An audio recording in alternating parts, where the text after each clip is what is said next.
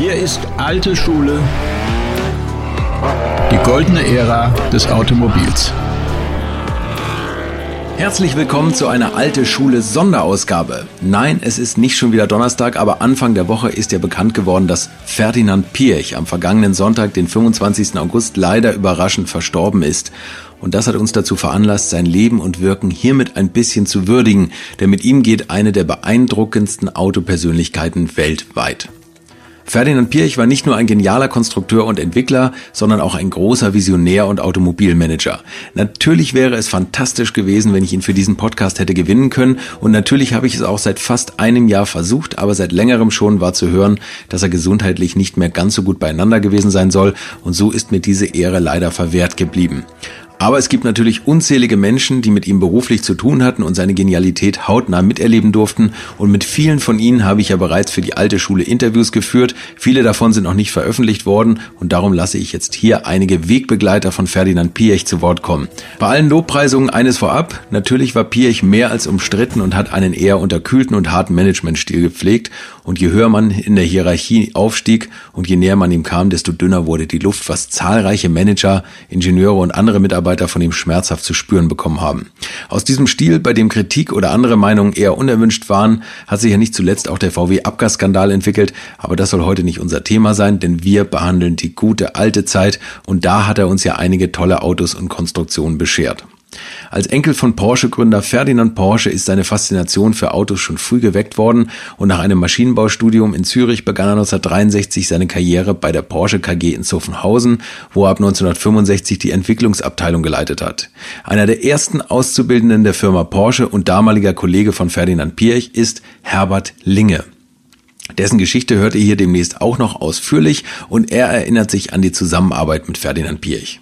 Er war Versuchsleiter und äh, für mich war der, war der Piech ein, ein super Techniker. Er hat die Gedanken und Vorstellungen vom, vom Piech in technischer Hinsicht, die, die waren immer Jahre voraus. Das, mhm. da, da konnte man manchmal gedanklich überhaupt nicht mitfolgen, was er jetzt sich vorstellt und was das geben soll und so weiter, wo er schon ganz klare Vorstellungen hat und die er auch sich nicht gescheut hat, die seine Mitarbeiter oder Ingenieurin zu sagen, so und so will ich das haben und das geht. Und es war, kam ihm gelegen, dass wir hier alle Möglichkeiten hatten, auch die, die ganzen Gussacher, das waren, war ja eine Mannschaft mit sechs Leuten in der Gießerei, die haben Felge gemacht und wir gingen zu den Felgeherstellern, wenn die gesagt haben, das geht nicht haben die gesagt, hier, ist doch eine, wir haben doch eine. wir können es, wenn wir können es. Ja. Ihr müsst sehen, wie ihr das hinkriegt. Sie haben eben schon so ein bisschen gesagt, Ferdinand Piech war ein fanatischer Techniker auch. Wie war der sonst so als Chef für Sie? War das, war das ja angenehm oder hat man schon sehr Respekt vor ihm gehabt? Ja gut, wir hatten, wir hatten schon Respekt. Ich meine, wir haben ja dann äh, relativ schnell, äh, war ja festzustellen, dass er sehr Technik absolute äh, ein Top, Top-Techniker ist und mhm. äh, da konnte man ihm kein XVO vormachen. Mhm. Und äh, das hat natürlich dazu geführt, dass wir, dass wir auf seine Vorschläge oder so immer sehr reserviert eingegangen sind, auch wenn wir im ersten Moment nicht so richtig äh, vielleicht wussten, was jetzt daraus werden soll und ob das überhaupt der richtige Weg ist. Ne? Aber äh, man hat das Vertrauen gehabt, dass er, dass er Meister richtig liegt und mit wenig Änderungen auch ist. Und er war natürlich auch, was Termine betrifft und solche Dinge, er war unnachgiebig. Gell. Er, er konnte natürlich schon ein unangenehmer Chef sein. Zeitdruck war für ihn kein Fremdwort. das ist öfter mal eine Nachtschicht einlegen. Ja. Irgendwann kam er ja ums Eck mit der Idee für den 917. Und ich, ich weiß ja. im Nachhinein, er hat alles wurde auf eine Karte gesetzt eigentlich. Sowohl finanziell, technisch. Also wahrscheinlich, wenn das nicht funktioniert hätte, wäre es das mit seiner Karriere vielleicht gewesen. Ne? So, so, behauptet er es zumindest. Ja, also die, dieser, dieses Projekt 17, die, die also dieses, sagen wir mal jetzt mal der super, super Sportwagen für die Sportwagen-Weltmeisterschaft mhm. äh, geplant war, das war natürlich ein, ein unheimlicher, riskanter Schritt. Denn äh, die ganzen anderen Firmen, die, die damals in, in, der, in der Weltmeisterschaft zeitweise mit Unterschied mitgefahren sind, von Ford bis Jaguar, äh, Ferrari, Maserati, die, die ganzen äh, Weltfirmen haben sich ja irgendwie mal beteiligt mhm. bei, in der Weltmeisterschaft. Und dort ein Auto zu bauen, das alles das überflügelt, das war schon, war schon ein harter Schritt und äh, war vor allem zeitlich. Und was etwas ganz Schlimmes war, dass die Sportbehörde auch für diese Klasse, äh, wir haben das noch verstanden bei, de, bei den Klassen bis, was weiß ich, zwei, zwei Liter Hubraum und so, die von der Serie abgeleitet sind und so, dass da eine gewisse Stückzahl gebaut wird, bevor sie die Genehmigung bekommt, um die Weltmeisterschaft mitzufahren. Mhm. Aber von Autos, die ausschließlich für Rennen gebaut werden, ja. 25 Stück zu verlangen, wo kein Mensch eine Vorstellung hatte, was das kostet, mhm. das, war, das war meiner Meinung nach ein unmögliches Reglement, das damals aufgestellt wurde.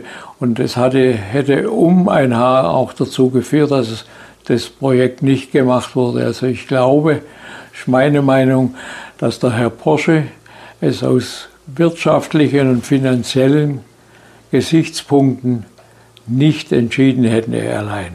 Mhm. Sondern es hat der Herr Piech mit seiner Mutter, die ja die graue Eminenz im, Hause, im Hause ja. war, ja. Ne, wie die das Projekt abgesegnet hat, dann war eigentlich der Weg frei, um anzufangen. Tja, der Porsche 917, der Übersportwagen, der dieses Jahr sein 50. Bühnenjubiläum feiert, war nach eigenen Angaben sein größtes Risiko, das Ferdinand Piech in seiner beruflichen Laufbahn eingegangen ist. Und es sah anfänglich wirklich nicht danach aus, dass es mal ein so großer Erfolg werden würde. Das Auto galt als unfahrbar und die damaligen Rennfahrer und Kunden haben den perfekten Porsche 908 bevorzugt, der viel leichter zu handeln und dadurch auch schneller war. Kurt Ahrens und Willi Kausen, das waren wahrscheinlich die Rennfahrer, die den größten Anteil an der Fahrentwicklung des 917 beigetragen haben. Der furchtlose Braunschweiger Kurt Ahrens erinnert sich an die ersten Testfahrten auf dem Salzburgring. Da ich ja ein Neuling war und viele Erfahrung durch meine Formel 2 hatte, hat man gesagt, Herr Ahrens, wir haben ein Auto, wir sind in, im damaligen Österreichring können Sie acht Tage uns zur Verfügung stellen, um zu testen. Mhm. Und da habe ich gesagt, oh, Porsche testen ist in Ordnung. Dann bin ich dorthin gekommen und habe dieses Ding erstmal gesehen. Respekt, war ein Bulle, aber ich dachte mir, wenn Porsche so ein Auto baut, kann es ja kein Murks sein. Also nicht, dass das Ding rechts und links da abweicht. So, dann sind wir gefahren ungefähr vier, fünf Tage. Und in dem alten Österreichring war nach Start und Ziel eine Bergkuppe.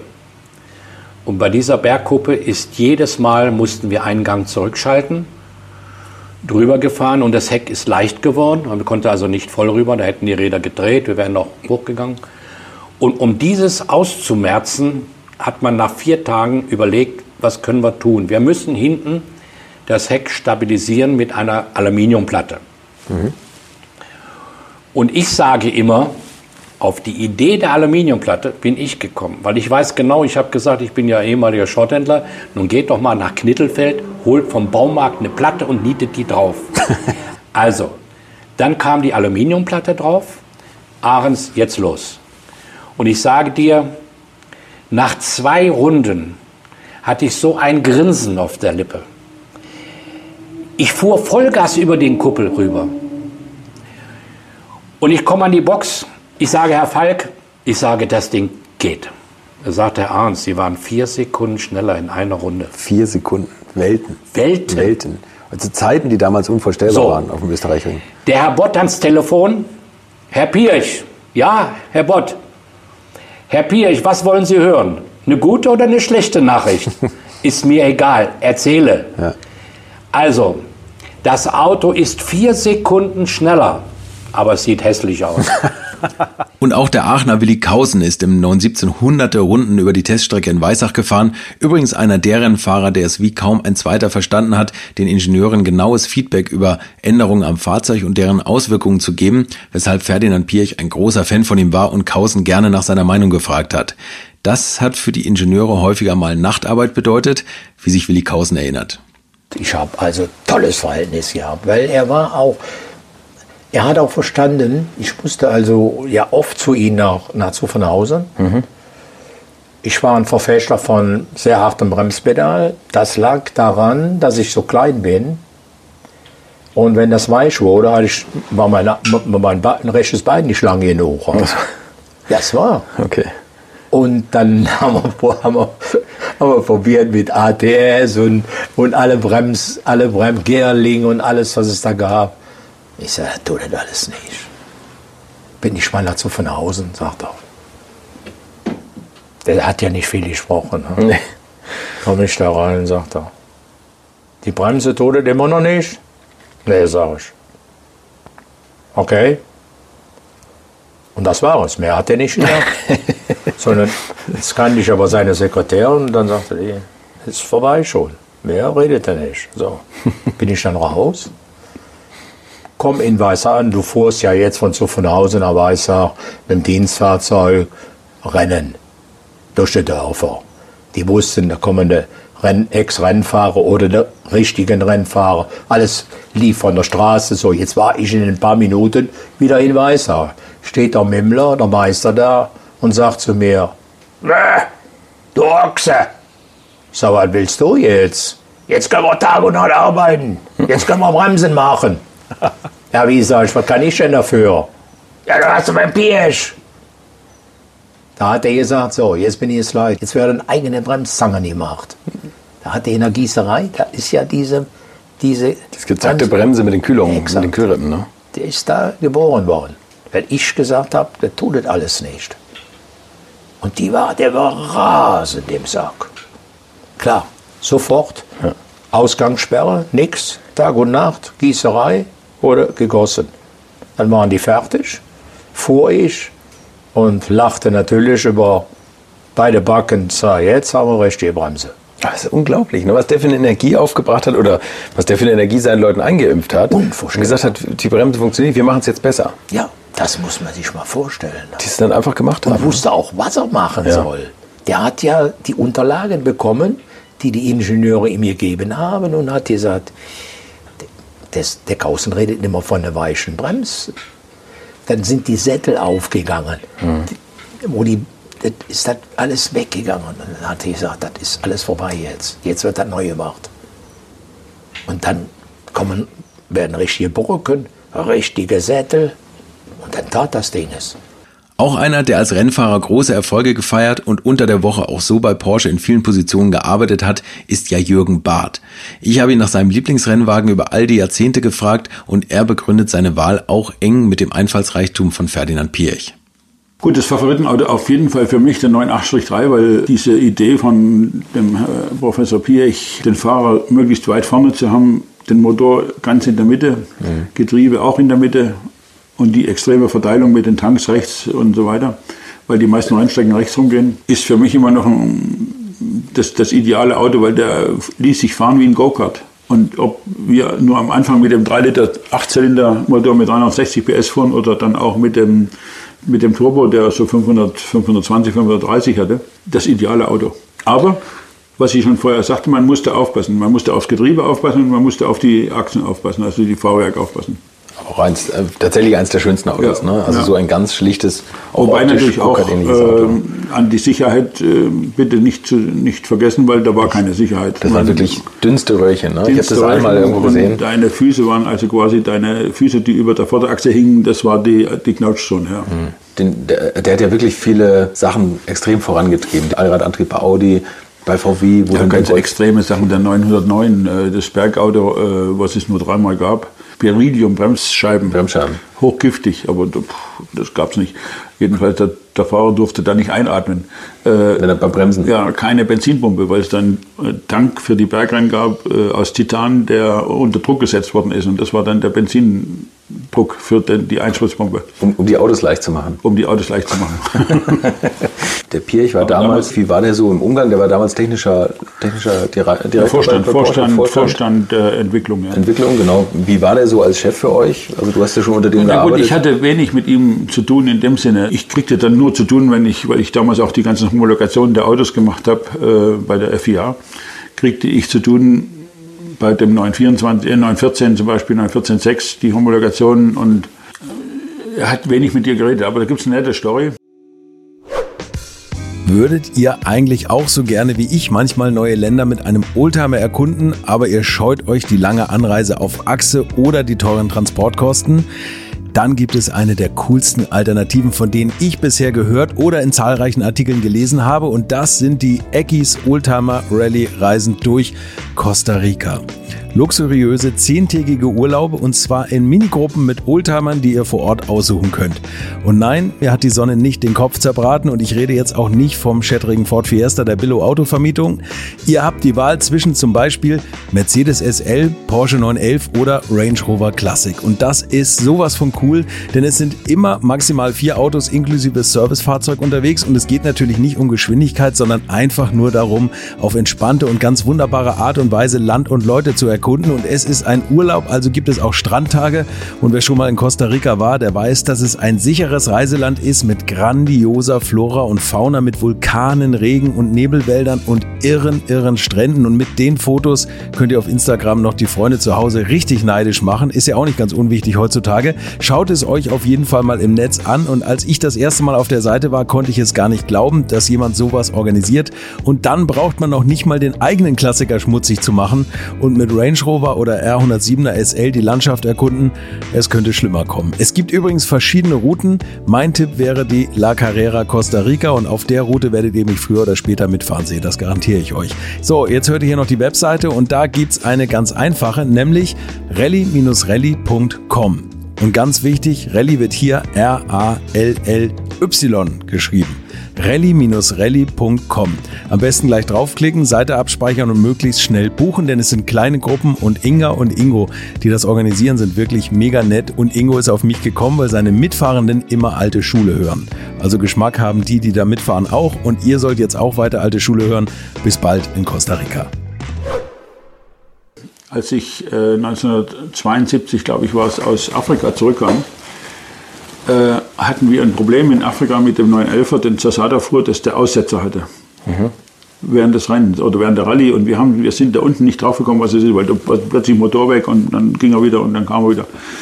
Äh, um das rauszukriegen, bin ich dann auf die Teststrecke, der Panzerteststrecke in Weissach gegangen mit dem Auto und habe versucht, dann das nachzuvollziehen. Da kriegte ich dann eine ganz böse Hausmitteilung vom Herbert Linge, der ja äh, zuständig war für die ganz für Weissach als ja. Werksleiter äh, an den Rico Steinemann damals, äh, wie kommt es dazu, dass der, der Jürgen Barth ohne Helm mitten im 911er auf der Panzerstrecke da rumturnt. Drei Wochen später kriegte ich einen Anruf von Birch, er würde auch gerne mal das Auto fahren.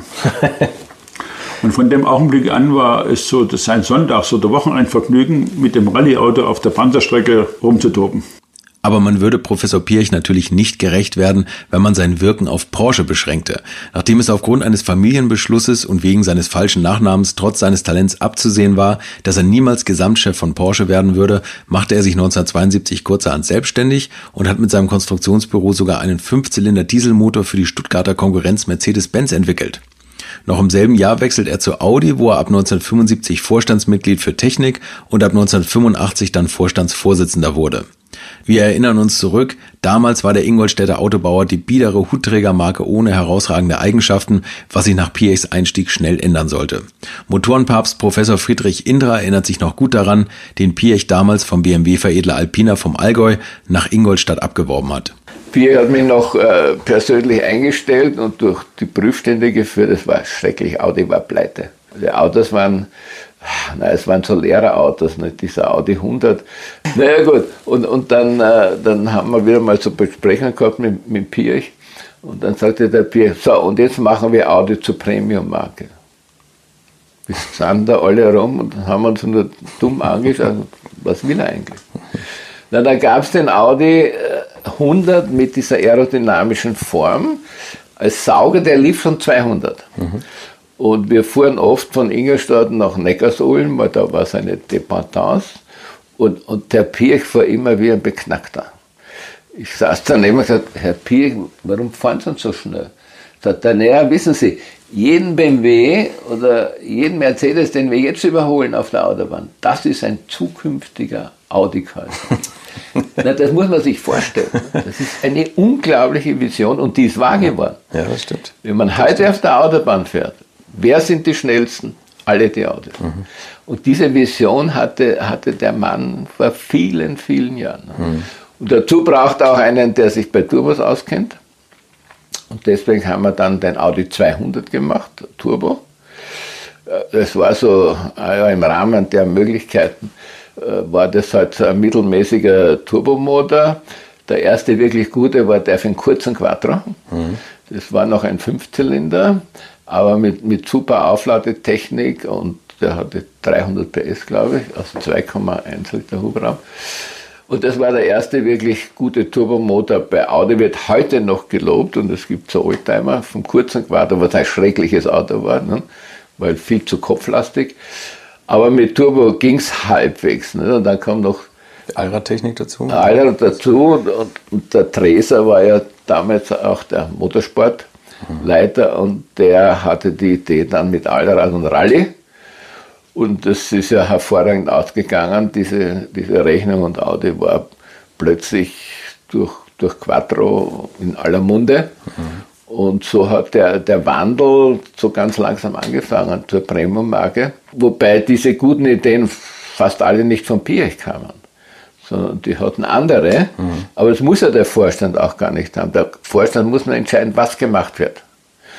Und da hat er ein unglaublich glückliches Händchen, indem er einfach gesagt hat, das ist was. Und dann hat er ja noch die Dinger verkauft, das war schrecklich.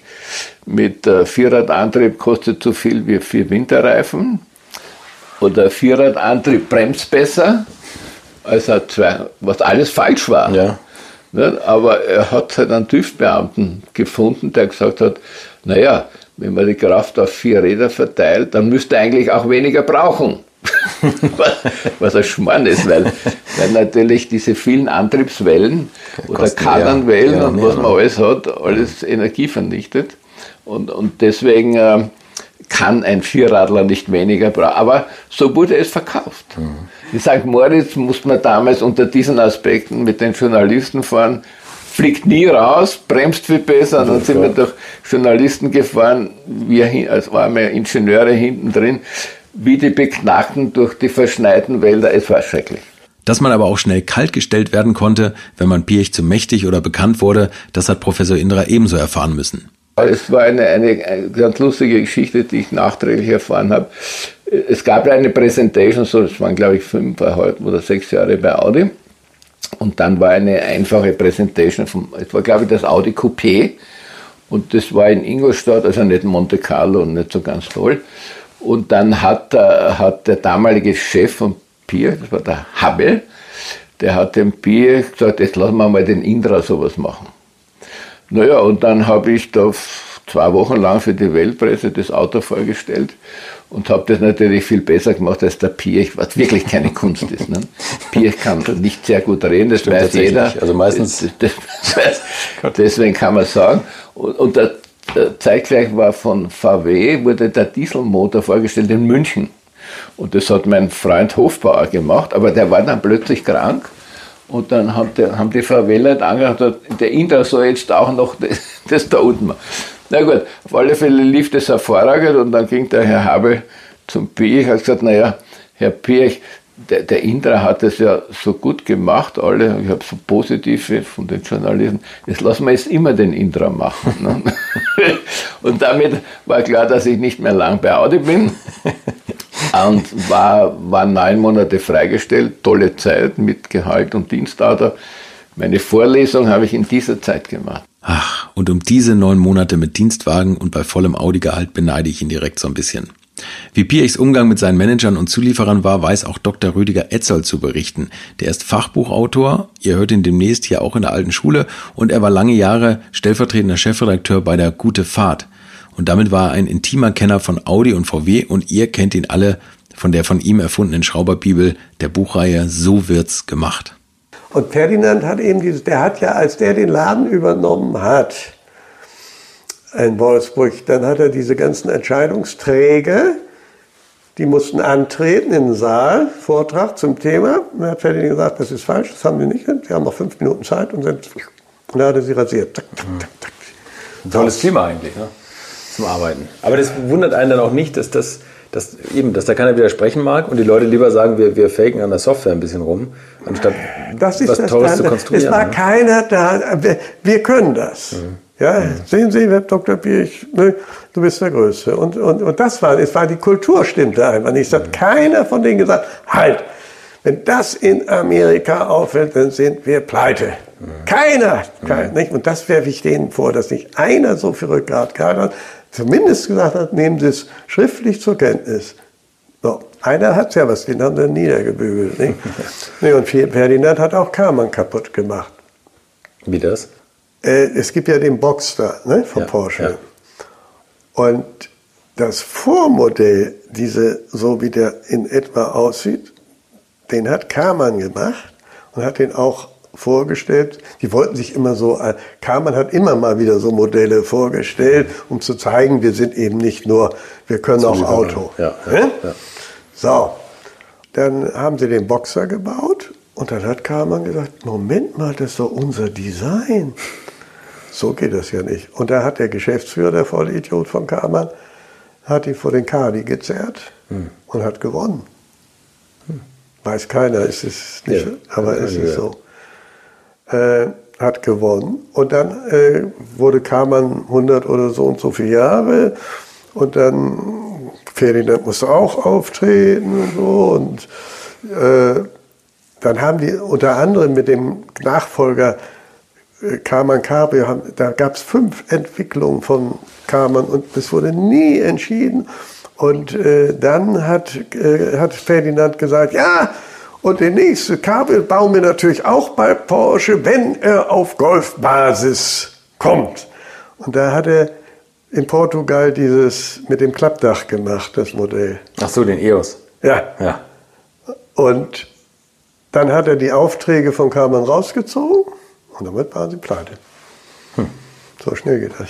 Von den 25.000 hat er zum Schluss, glaube ich, 3.000 übernommen. Bei Audi ging es unter Pirch erfolgreich weiter und stetig bergauf und beim Thema Allrad, Turbo und Rallye darf natürlich das Traumgespann Walter Röhrl Christian Geisdörfer nicht fehlen. Ich habe Christian Geisdörfer, den damaligen Co-Piloten von Walter Röhrl, am Rande einer Automesse gesprochen und auch er hatte während seiner Jahre bei Audi viel Kontakt zu Ferdinand Pirch und war so eine Art direktes Sprachrohr aus dem Rallye-Cockpit in die Vorstandsetage. Übrigens, Roland Kumpert, von dem Christian Geisdörfer am Anfang spricht, war damals der Audi-Rennleiter. Wir sind Schweden nicht gefahren, weil für uns war dann der nächste Einsatz Portugal. Und da bin ich dann mit dem Kumpel zusammengerückt und habe ihm also gesagt, mir ist jetzt schon klar, warum Audi nichts gewinnt, ja, weil er überhaupt keine Ahnung hat. Ja. Und der Kumpel hat mich dann da beim Pirch auch wieder angeschwärzt. Dann musste ich beim Pirch antreten, hat er gesagt, na, kannst du mal deine Papiere holen, weil das ist jetzt erledigt. Ja. Und er wusste auch, dass ich also das da initiiert hatte, dass der Hanno da gewinnt. Und Pirch hat ja so eine ganz äh, eigenartige Art, äh, mit Menschen zu sprechen und äh, umzugehen. Er spricht eigentlich sehr, sehr wenig. Also das ist keine Konversation, so wie man sich das im Regelfall vorstellt. Das sind so drei Wortsätze, die dann da kommen. Und dann habe ich ihm das so erklärt und dann hat er sehr aufmerksam zugehört, hat eine oder zwei Fragen dazwischen drin gestellt. Und dann bin ich so lang gesessen und habe gewartet, was er jetzt sagt. Ja. Es hat also dann eine gefühlte Ewigkeit gedauert, bis er dann endlich einmal so aufgeschaut hat und dann gesagt hat, Herr Geisdorfer, ja, der Herr Gumpert ist Ihr Chef, den können Sie nicht so in die Ecke stellen. Dann habe ich ihn so angeschaut und habe gesagt, ja, wenn er keine Ahnung hat, was soll ich denn da machen? Muss man das doch. Ja, und dann hat er das verstanden gehabt und dann habe ich natürlich auch was gesagt, was dann natürlich äh, vier Wochen später noch eine große Auswirkung hatte. Ich habe gesagt, Sie dürfen nicht alles glauben, was man Ihnen erzählt. Sage ich, vor Ort schaut das alles ein bisschen anders aus. wie meinen Sie das? Ich sage, ja, kommen Sie mal, schauen Sie sich einer an. Kein Kommentar. Vier Wochen drauf war er beim Test in Korsika Überraschend. Ganz überraschend. Okay. Also wenn er das Gefühl gekriegt hat, dann das ein Belügen, äh, dann hat er schon auch seine eigenen äh, Wege gefunden, dass die das nicht wussten und dann ist er einfach aufgetaucht. Ja. Dann hat er unangenehme Fragen gestellt. Ja, ich habe dann ab dem Zeitpunkt mit ihm ein super Verhältnis gehabt. Ich habe dann auch den Verkauf von dem Sportquattro gemacht und äh, musste ich auch regelmäßig zu ihm, weil äh, die Kunden was anderes wollten, wie er sich vorgestellt hat und so. Also ich musste das dann bei ihm immer argumentieren. Ja. Man muss sich vorstellen, der Sportquattro, damals ein Serienauto, hat 204.000 Mark gekostet. Doppelte vom Porsche Turbo, ne?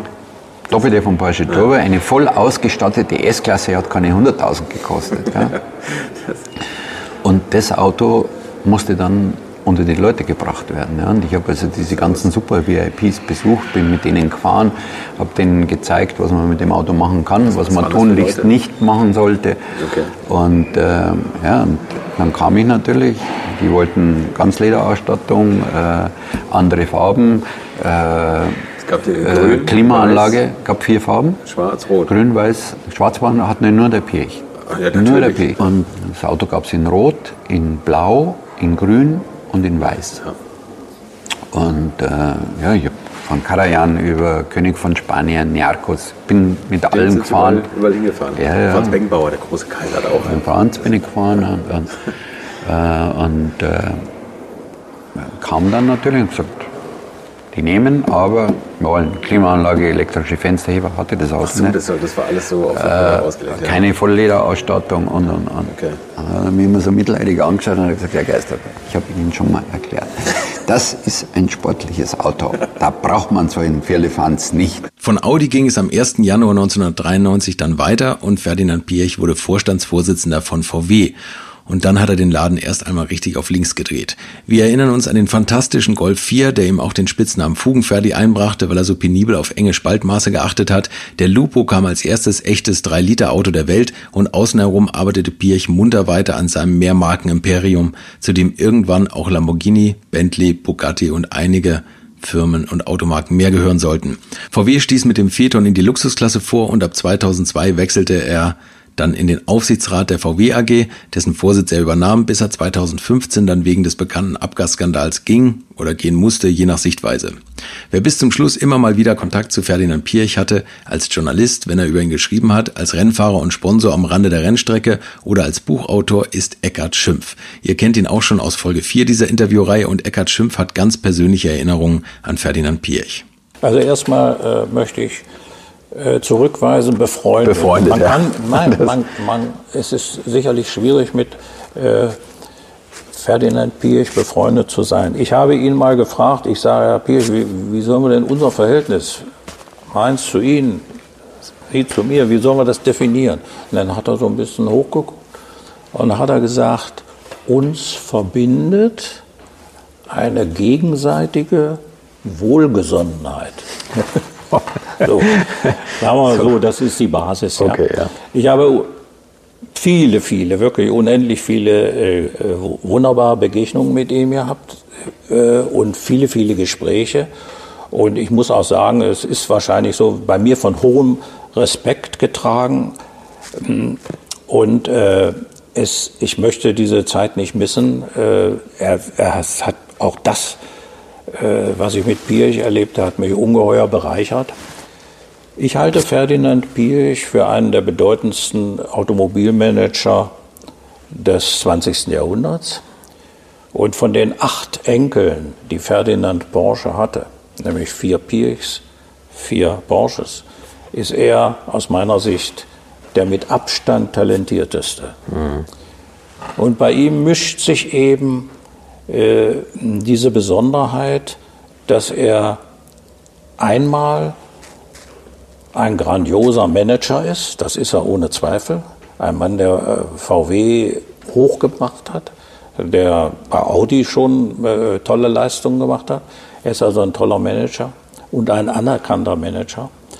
Und er ist außerdem ein vielleicht auch grandioser Konstrukteur. Wenn man ihn fragt, was er für ein Beruf ist, dann sagt er ja auch, ich bin Konstrukteur. Aber, das hat er auch immer betont,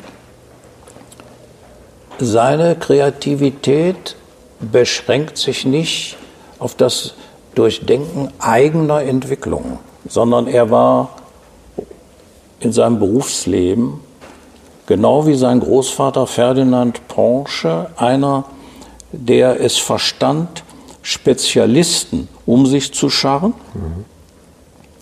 Und er verstand es, dass diese Leute auch brennen für ihre Aufgabe. Und er konnte sich dann die besten Ideen rauspicken und sich für die entscheiden. Das war bei Ferdinand Porsche so, der, hatte äh, mit äh, Rabe und, und äh, zum Beispiel Konstrukteur Rabe und, und diesen Mitarbeitern, äh, die er hatte, äh, ähm, Mickel und wie die alle hießen, Commenda, um drei der bedeutendsten zu nennen, hatte der super, super Leute, Techniker, jeder auf seinem Gebiet. Das hat Ferdinand äh, äh Piech bei VW hatte ja auch Winterkorn, das sind anerkannte Leute, ja.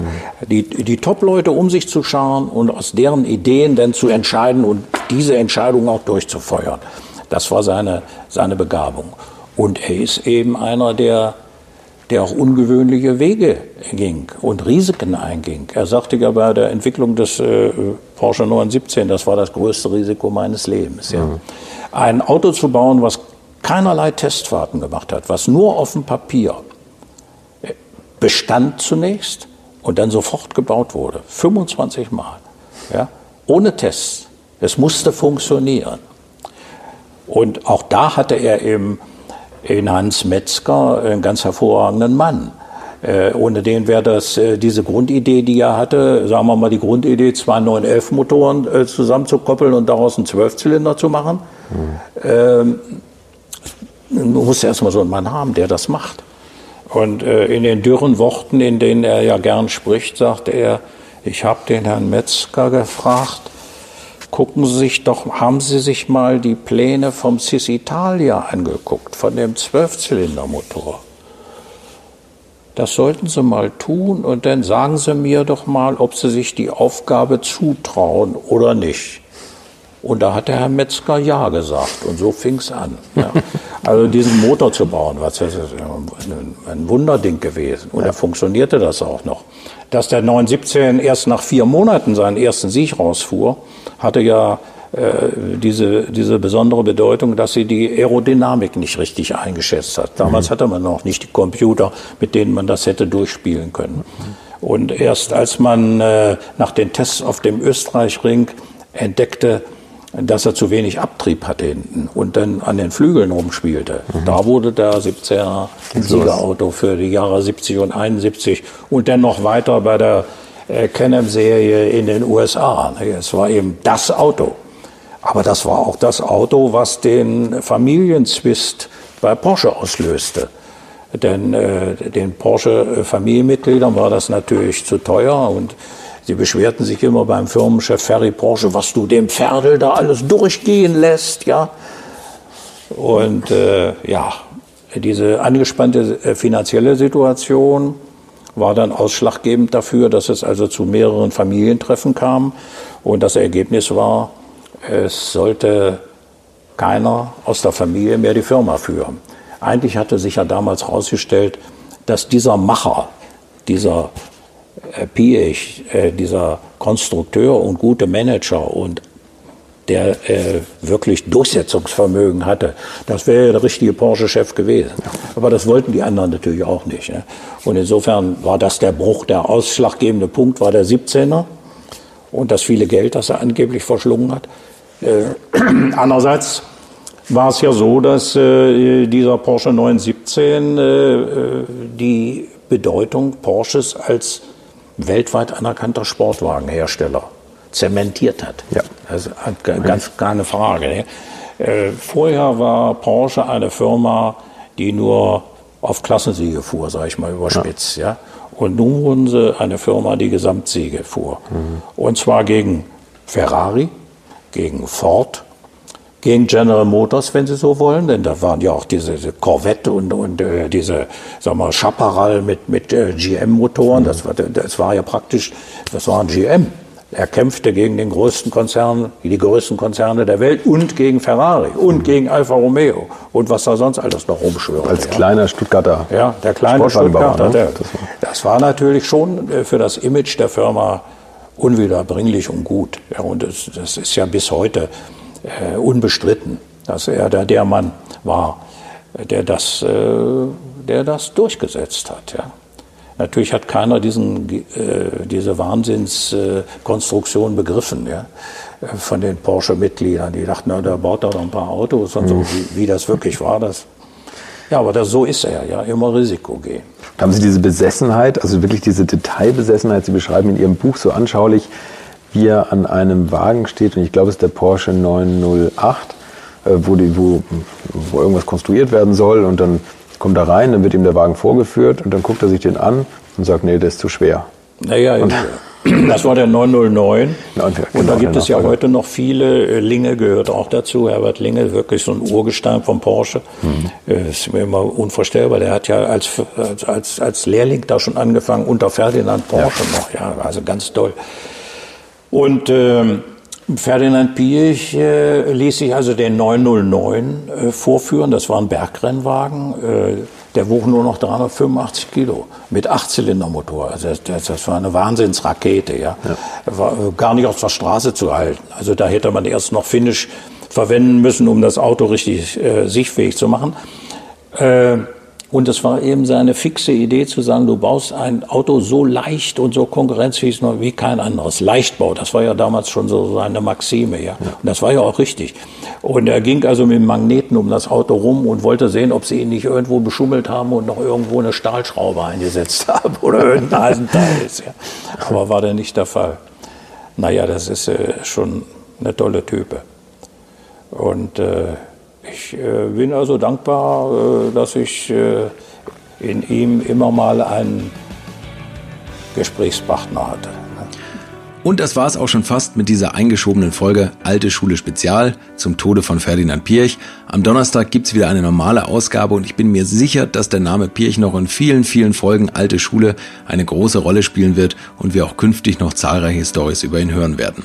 Danke für euer Interesse. Das letzte Wort hat nochmal Kurt Ahrens, dessen frommen Wunsch Ferdinand Pirch am letzten Sonntag leider nicht mehr befolgen konnte.